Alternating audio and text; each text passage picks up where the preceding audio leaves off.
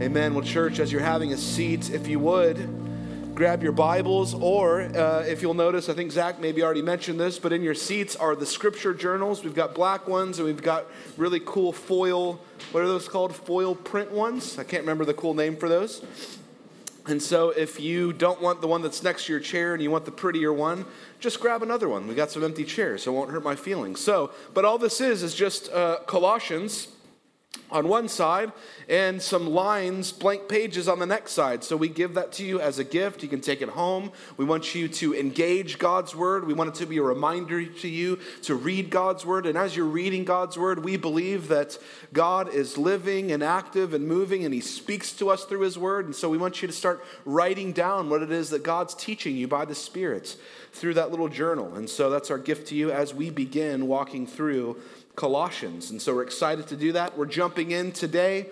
I'm going to read the first 8 verses that we're going to cover this morning. We're going to jump in. I got a lot of ground to cover. I'm trying to look at my clock so I don't keep y'all too late. There we go. Okay.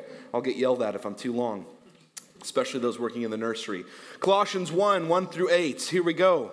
Paul, an apostle of Christ Jesus, by the will of God, and Timothy, our brother, to the saints and faithful brothers in Christ at Colossae, grace to you and peace from God our Father. We always thank God the Father of our Lord Jesus Christ when we pray for you, since we heard of your faith in Jesus Christ and the love that you have for all the saints because of the hope laid up for you in heaven.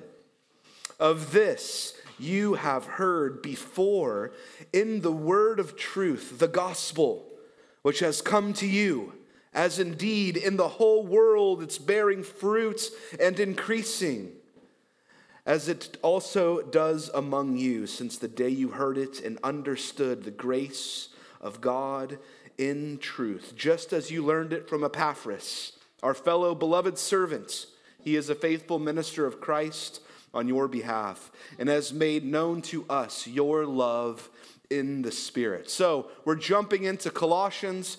Kind of, if you're new with us, the meat and potatoes, I like to say, of how we typically move through the scriptures as we take a book of the Bible and we look at every word, we look at every phrase, we look at all the sentences, because we believe it is God's holy inspired word, and every part of it is there for us. And so we're going to be doing that through Colossians. And this is a marvelous book. It is a wonderful book. It is packed full of these amazing truths of the gospel, of the character, the nature of God, who he is.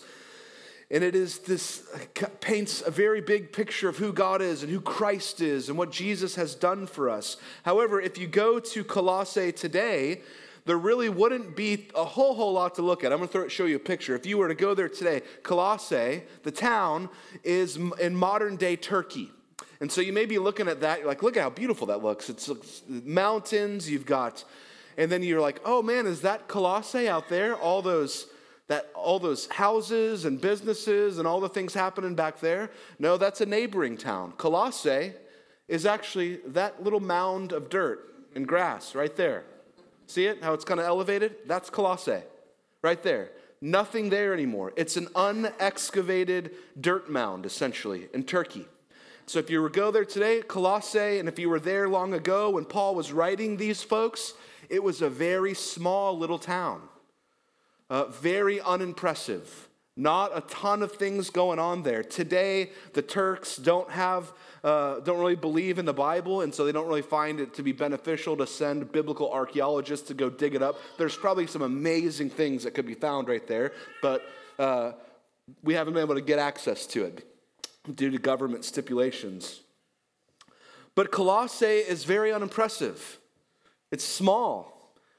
It was this small little church, but yet Colossians, this book, this letter that Paul wrote to this little church plant that he wrote to them, has had tremendous impact on the kingdom of God for many, many, many, many, many years. Where we get our deep understanding, the big seminary word of our Christology, the doctrine of the nature of Christ, a lot of that comes through this letter that Paul wrote to the Colossians. I've heard it said it's a mustard seed kind of church. Very small, but great in impact. And so it remains untouched today. It's this amazing, that little hill, but so much has come out of it. So we know very little about Colossae in the time of Paul. It kind of sat on the east-west road from Ephesus to the east, so the bigger town Ephesus would have been out to the east. At one time, it is believed that it was a thriving city. There was a lot of things happening in the city, but over time, its significance had diminished. A lot of biblical scholars and historians believe an earthquake hit, and it never fully recovered, so there was still a remnant that tried to rebuild, but when an earthquake hits back in biblical times, there's not a whole lot of rebuilding that takes place. And so the impact of that community and that place diminished. In fact, it's been said, many commentators say that this town, Colossae, the fact that Paul wrote to this little tiny place is called the least influential of all the places that Paul ever wrote to. How'd you like to be known for that? Paul never visited this place. He never went there. He never met this church in person. Paul did not plant this church. A lot of the churches that Paul writes back in the New Testament, he helped form and establish on his missionary journeys as he preached the gospel, not Colossae. They name Epaphras as the one that they heard the gospel from, not Paul. And so it's this very interesting church. And when Paul pens this letter, from prison, mind you. He pens this letter from prison. It was probably, this church would have probably only been between 5 and 7 years old. Sound familiar? A young church. And they're dealing with some issues. They're having trouble believing the gospel. They're having trouble really grasping the implications of who Jesus is on their lives and how that means they're to live and interact with one another in this place in which they live. It's not this bustling, booming metropolis. It's a small church plant in a very unimpressive kind of a city. And Paul writes to them. And it's, like I said, credited a guy named Epaphras that began this church. And Epaphras, we'll talk about him a little bit later. He shows up in Acts chapter 19. If you've been with us for a while, we preached through Acts, and if you took really good notes and you remember all of my sermons from years back, you'll remember exactly who Epaphras was, but many of us won't. So Paul met him on his missionary journeys as he's preaching and teaching the gospel. And he also shows up in the letter to the Ephesian church. And so Epaphras was a guy that was around Paul, that heard Paul begin teaching and preaching the gospel that Jesus is Lord. And now Epaphras, Paul's friend now, who helped plant this church 5 to 7 years before, they're going through some issues, and so he can't pick up his cell phone and text Paul to get some advice. He can't even really send him a letter because Paul's in prison, so he visits him in Rome, makes a long journey, and he goes and sits down with his old friend Paul, who preached the gospel to him, who Jesus had saved, who this man Epaphras is believed to have planted this church in Colossae, and also the church that is mentioned in Revelation, the church at Laodicea. Epaphras is believed to have started both of these churches. He goes and visits Paul, and Paul is addressing a specific situation that is sort of affecting this little young church plant in this little town. And the situation has to do with the believers there beginning to believe some false teachings about what Jesus is and who he means for them and what the implications of this Christian life mean because of believing in Jesus Christ. And so Paul instructs these new believers, and he gives them some specific instruction on how to trust in Jesus, that Jesus is enough, right? And that's one of the reasons I thought it was fitting that we look at this book. I found some similarities between us and this letter to Paul's letter to the Colossians. We're a young church plant. I think all of us, as we live out our day-to-day lives, or find it struggle to believe in the gospel of Jesus, to really not let all the influences of the world and what the world says of us and how we should believe and live, not to let that infiltrate how we think and how we live, but to let Jesus be enough for us. We don't need to add on all these other things to be worthy in the kingdom of God. We don't need to add on all these other things to the gospel to be considered righteous and holy, that Jesus is enough. Christ is enough. And this is what Paul comes back to, and he's just going to ring this bell for this young church as he learns from Epaphras that this young church is, man, we're prone to just listen to all the other voices and all the other voices. And so he reminds us not only this church, though it's located in this really know-nothing town, right? Paul reminds these folks, this church, that though they may not be from some big important city, that where they are spiritually is the most important. He actually begins the letter that way. The second verse, he says, "To the saints and fellow brothers in Christ at Colossae." In the Greek, it literally says this, in Christ, in Colossae. So your geography doesn't really define you. Paul looks at these folks, says, you may feel like you're from some big shot town like Rome. You're not like, it's not the Romans. He says, you're in Christ and you're in Colossae. That's really what defines you. First, you're in Christ.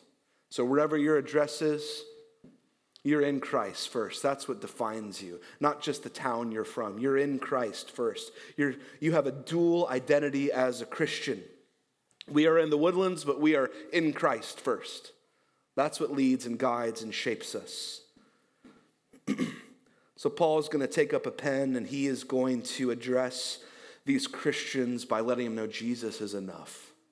And there's kind of the sentiment of the day. I'm giving us some background, so as we jump in, we'll understand as we walk through this. It was these folks that were telling these Christians that they needed something else besides Jesus. There was kind of a smugness about them. There was kind of, one pastor I've heard say, they were kind of getting big-timed. You ever been big-timed by someone? You know what that means? Anyone?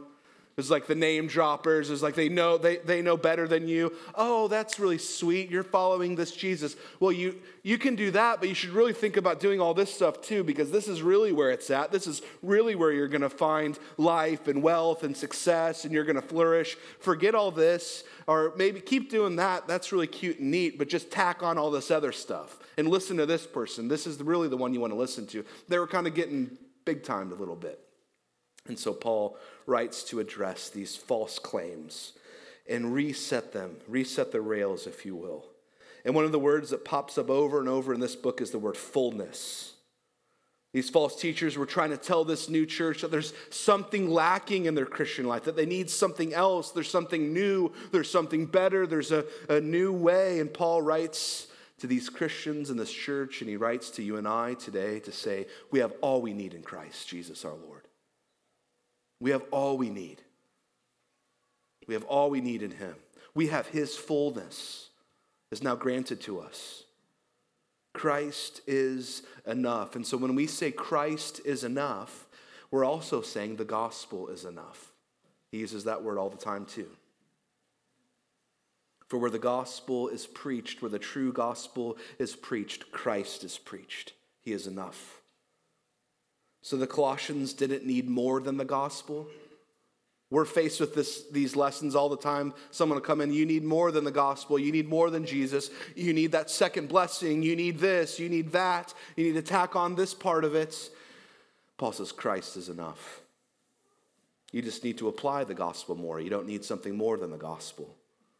And so by embracing the gospel as preached by Epaphras, the Colossians are embracing Christ himself and proclaiming that he is, in fact, enough. So let's jump in, and we're going to fly through these first 8 verses. Verse 1, Paul, an apostle of Christ Jesus by the will of God, and Timothy, our brother, to the saints and faithful brothers in Christ at Colossae. Paul writes as an apostle. He's setting up his apostolic authority, that he was empowered by the Spirit of God for this unique work, that he was set apart from his mother's womb. Galatians 1 talks about this. Paul's right and Paul's call to preach the gospel to the Gentiles. That's you and I.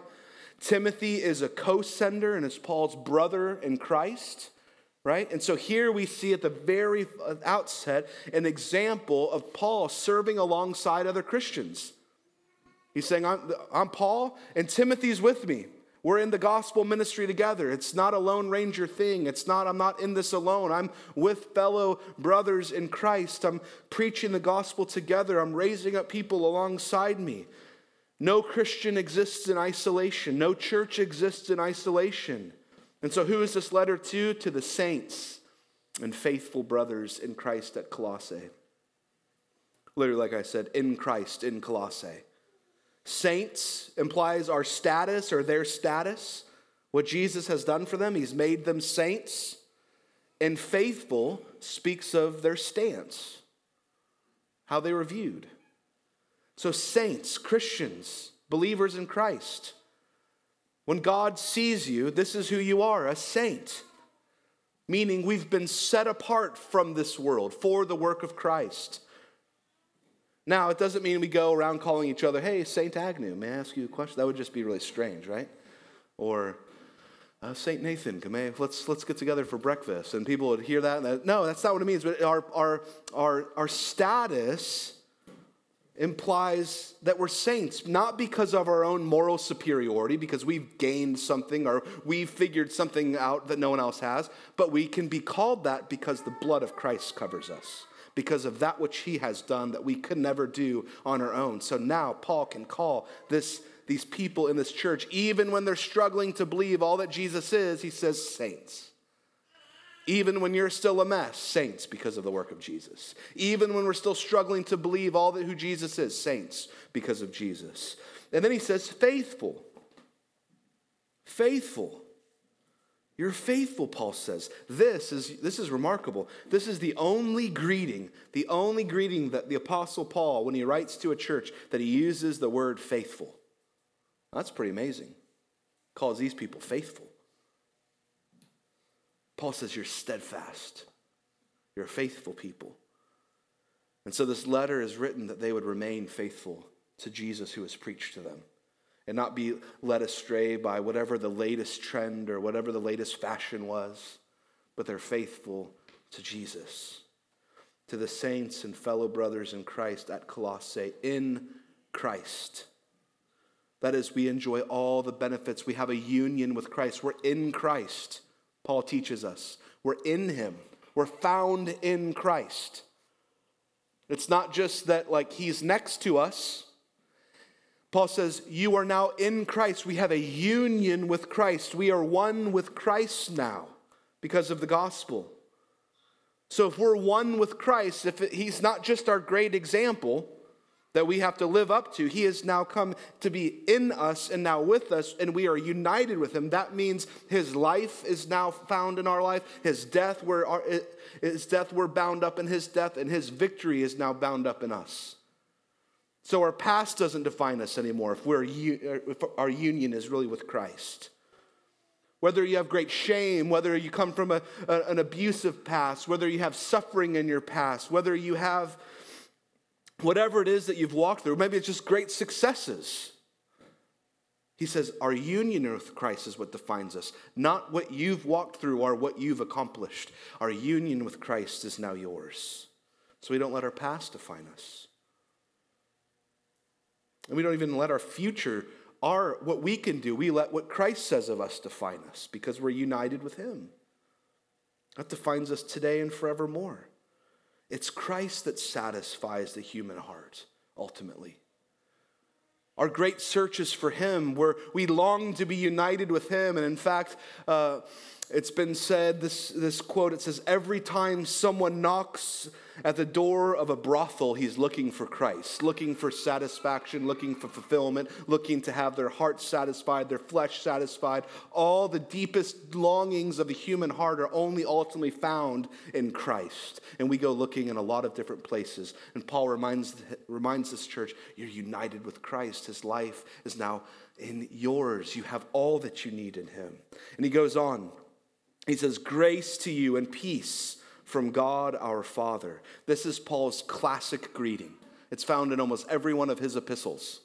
Grace to you and peace from God our Father. And so Paul here combines the Greek and Hebrew greeting expressions. Right? So he says the Hebrew expression, grace, blessed, blessings to you. The Greek expression, and then he goes and gives the Hebrew expression, shalom, peace. So Greek and Hebrew, he gives both. He says, blessings and peace to you. Blessing and peace to you. And where does it all come from? God our Father. Every blessing, all the peace you need from God our Father. And Paul is going to continue to emphasize the nearness of God, the Father, through this letter. And Paul then flows into this with these great thanksgiving statements in this introduction. In verse 3 down to the verse 8, which we're going to look at, hangs on this phrase right here. You can underline this in your journals if you got it. We always thank God. We always thank God. It's a thanksgiving, like we often see in many of Paul's letters. Next week, we're going to look at verses 9 through 14, where he is going to talk about him thanking God and intercession and praying to God. So essentially, Paul is beginning his prayer, and he's going to continue it. So we're going to be praying with Paul for the next couple of weeks. We're going to see what he's praying for this church. Paul is saying, give thanks to God. Learning to give thanks to God. He's teaching this church through his letter. Learning to intercede and pray for one another like Paul intercedes. And Paul says, all of this is tied to something. It's tied to the gospel.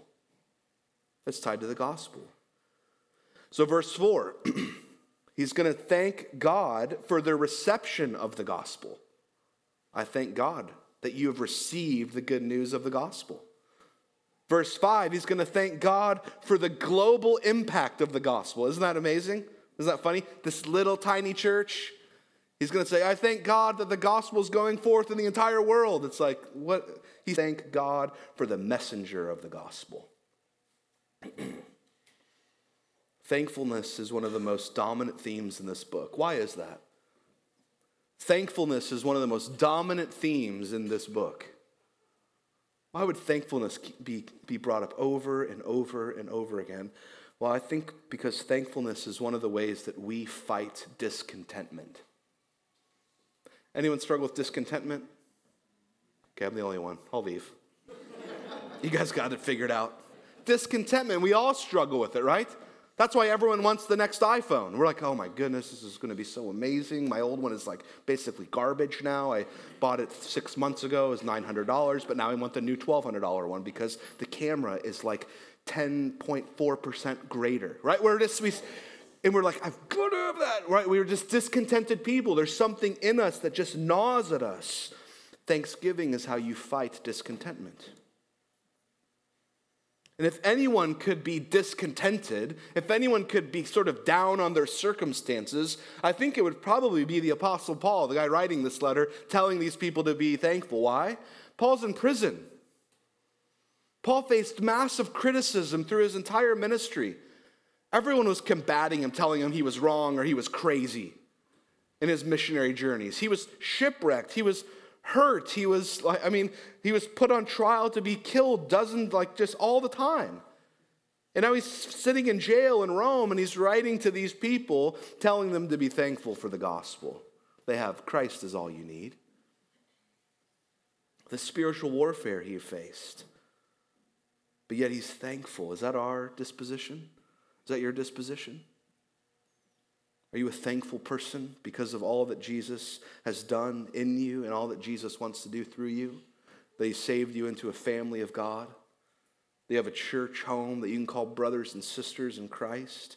I pray that we would not be a people of cynicism and always chasing the latest trend and fad, but yet we would be a thankful people, grounded and rooted in the gospel.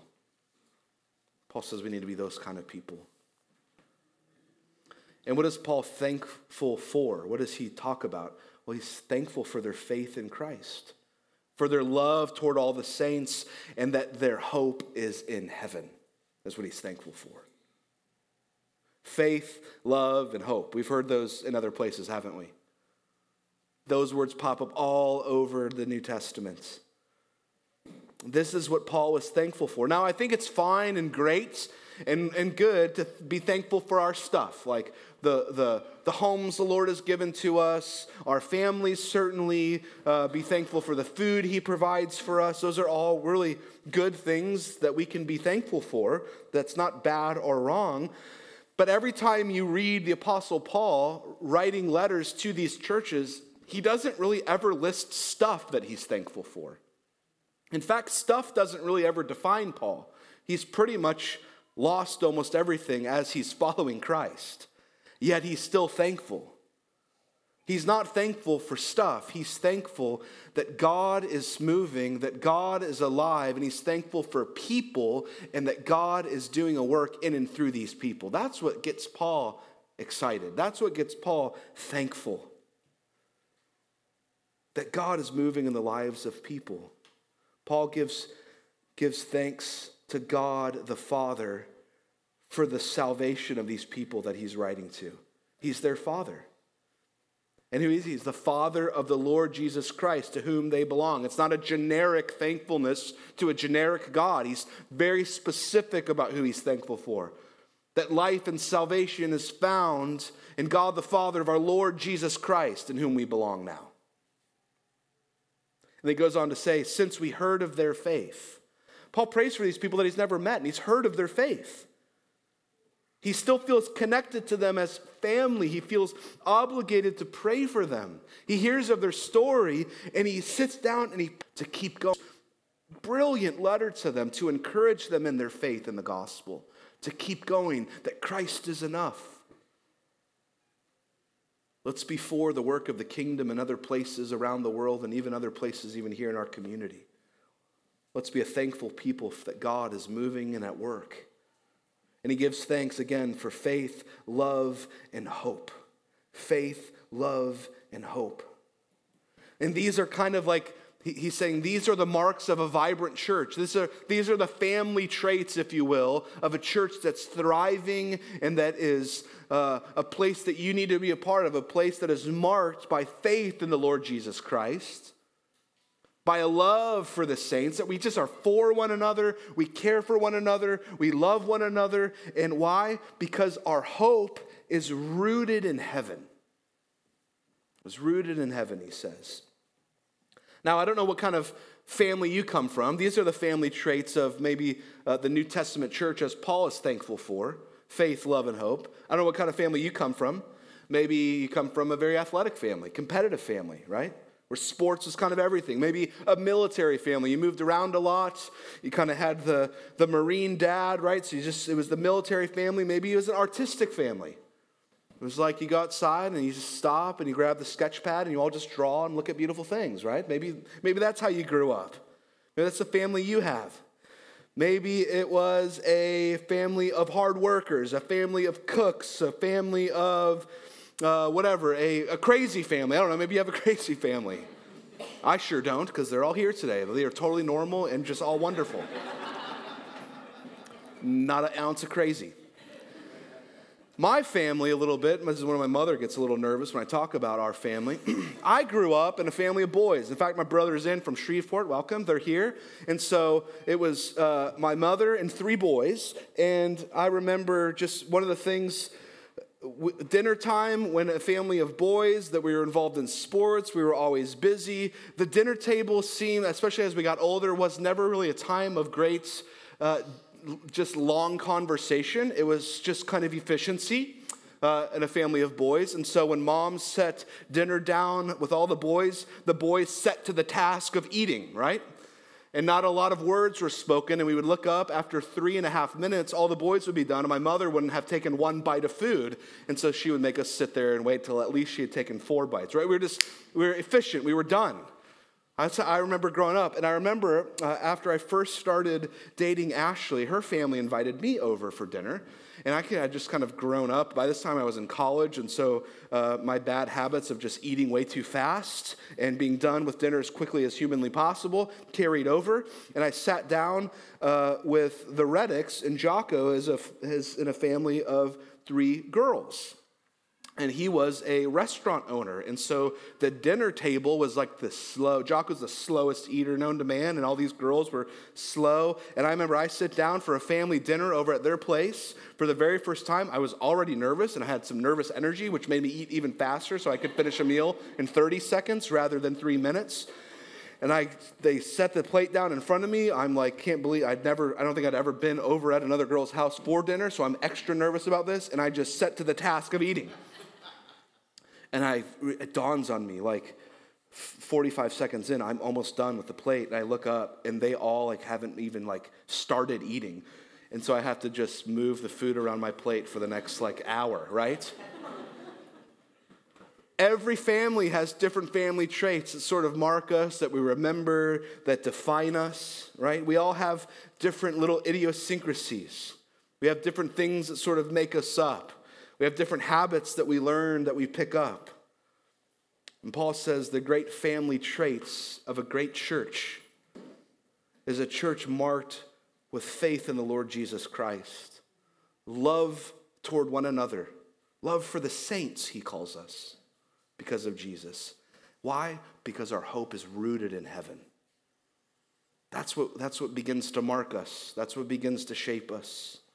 And so when we see these traits in one another, when we see these things begin to trickle out, Paul reminds us to thank God for those things. Be thankful. Because only God can do that. Only God can do that. Faith, love, and hope. Faith and love arise out of hope. Since we heard of your faith in Jesus and the love you have for all the saints because of the hope laid up for you in heaven. Faith and love spring up out of our hope in heaven. It's the gospel that produces faith and love and hope. So let's be thankful. Let that help fight our discontentment. Let's be faithful and thankful for faith in Christ. Not a generic, empty faith, but faith in Christ. Christ is the object of our faith. There's no other source. He's the object of it. And let that produce in us a hope in heaven. That our home is not here, that we're longing for something more to be with him one day in heaven forever. The second thing we see is Paul thanks God for the global impact of the gospel. Verse 6, this gospel which has come to you, as indeed in the whole world it is bearing fruit and increasing, as it also does among you since the day you heard it and understood the grace of God in truth. Paul reminds this small little church in an insignificant little town that you don't have to be a part of some giant whatever. You don't have to have your name in the clouds. You don't have to have some whatever status that we think we need to be meaningful or to make an impact. Paul looks at this little church and he says, God is doing the same thing among you that he's doing around the entire world.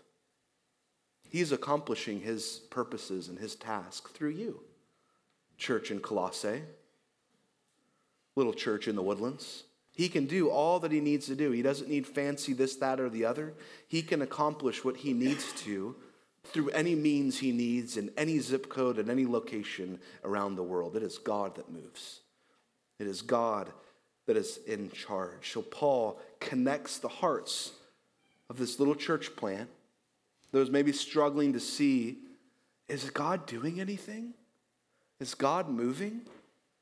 Maybe they couldn't sense that the gospel was increasing and bearing fruit in their little tiny town. And Paul says, the gospel's bearing fruit and increasing. Take hope. Keep believing, keep having faith in the Lord Jesus Christ, keep loving one another well, and have your hope anchored in heaven. And when you do that, the gospel will go forth and it will bear fruit and it will increase ever more. And Paul's right. This is happening. This has happened. We're still reading these words, right? We get the opportunity to partner with a church down in the third ward that just met, that wants to take the gospel to a new group of people. And they had their first service, Christmas Eve service, with a group of 25 people that met in a living room where they proclaimed that Jesus Christ is Lord. And then we want to have a love for the saints, and we want our hope to be in heaven.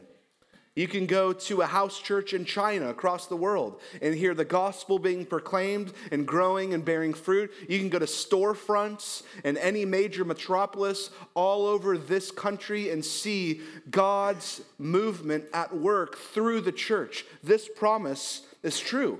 Even when you can't sense it, even when we don't know it. And yes, you can even show up in a dance studio in an insignificant little town that doesn't have a whole lot, that has uncomfortable black chairs, and the gospel can still be proclaimed and God's purposes can be accomplished for his kingdom, for his glory and our joy. Amen? God is at work. Colossians 1 is true. The gospel is bearing fruit and it's growing and it's impacting the world. And soon, God's word tells us, soon the whole earth will be filled with the knowledge and glory of God as the water covers the seas. That's what we're hoping in. Last thing we'll look at in this introduction. Paul is thankful for Epaphras. Verse 7 and 8, since the day you heard it and understood the grace of God and truth, just as you learned from Epaphras, our beloved servant, he is a faithful minister of Christ on your behalf and has made known to us your love in the Spirit. Epaphras, like I said at the very beginning, heard the gospel in Acts 19. Now, if you don't have Acts 19 memorized and know what exactly is going on there, Paul is preaching the gospel in this place called the Hall of Tyrannus. And for 2 years, Acts tells us that Paul goes to the Hall of Tyrannus, this little Jewish guy, preaching that Jesus is Lord, that Jesus is the Christ that everyone has been looking for. And so he preaches for 2 years, for a couple of hours every day in the Hall of Tyrannus, that Jesus is Lord, and preaches the gospel. And begins teaching and teaching and teaching. And you begin to think as you're reading this story, like 2 years, like is anything what's gonna come of this? There's all these different people that come and listen.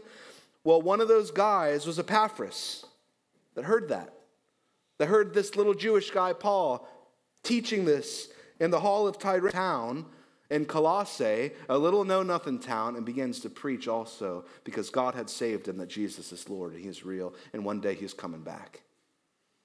And he starts this little church. And Epaphras is also connected to, if you know your Bible, Philemon. It's another little tiny book. Philemon is also believed to live in Colossae. And Philemon, the letter that is penned, is basically a community group of the church at Colossae, or a house church. So here's a church that meets, that talk about the Lord Jesus, that love one another, that have their hope in heaven, and other churches begin to be formed, like Philemon goes out, and then Epaphras goes to Laodicea and plants another church, and they talk about that in Revelation, and so it's this legacy of the gospel being preached. And Paul says, I'm thankful for those like Epaphras that hear the gospel and go and open their mouths and declare the goodness of Jesus through the gospel, the gospel message. So why do I say all that? That's a cool history lesson. What does that mean for us? You never know what that conversation with your next door neighbor will do. You never know what that will become. You never know how meaningful it will be for that coworker that you took that extra 10 minutes to share where your hope comes from. That little tiny seed of hope that gets planted, that grows and bears fruit, Paul says. And it never stops because God does it, not you. But we are charged with the task of sharing that gospel message. And Epaphras was a faithful minister, faithful servant of the gospel. He's not just talking about pastors, though we are called into the same thing too. It's all of us. Men and women in the body of Christ are charged with this task, that we would be faithful fellow servants. Epaphras wasn't a full-time preacher. He was just a guy that heard the gospel, that was living his life, went back to his hometown to do whatever work he did, and began preaching the gospel to a guy named Philemon, who started a house church in his house, began telling people in his hometown at Colossae, that started this little church, and then the great apostle Paul in prison in Rome writes to them. And he heard it from this guy in the Hall of Tyrannus years ago, and we still read this letter to understand the bigness and glory of God through Christ Jesus our Lord. You never know what God's going to do. His impact can be way bigger than you could ever think, dream, or imagine. And Paul says, be thankful. Be available. Root your heart in love and faith of the Lord Jesus, love for one another, and have your hope in heaven. Let it spring up. And so this morning as we close, we're going to finish our time by taking the Lord's Supper, showing our thankfulness to Christ and all that he's done, that we can be called saints, not because of our own righteousness, not because we figured anything out, but because God and his grace through our Lord Jesus, by his death on the cross, through him raising again on the third day, can now call us sons and daughters. And so we show our thanksgiving and our thankfulness to Jesus Christ through taking of the Lord's Supper like he instructs us to, something that churches have been doing for thousands of years, that this church did, that roots and anchors our hearts in Christ, in the gospel. And so I'm going to pray. The band's going to come back up while we're praying. And after I say amen, as you're ready, you can just come. We're going to have folks standing on either side here. Just rip off the bread and dip it in the cup. Pray and have a thankful heart for Jesus and all that he's done for us. Let's pray. Lord, we thank you for your word. God, I pray for us as a church, as this local expression, Providence North Community Church.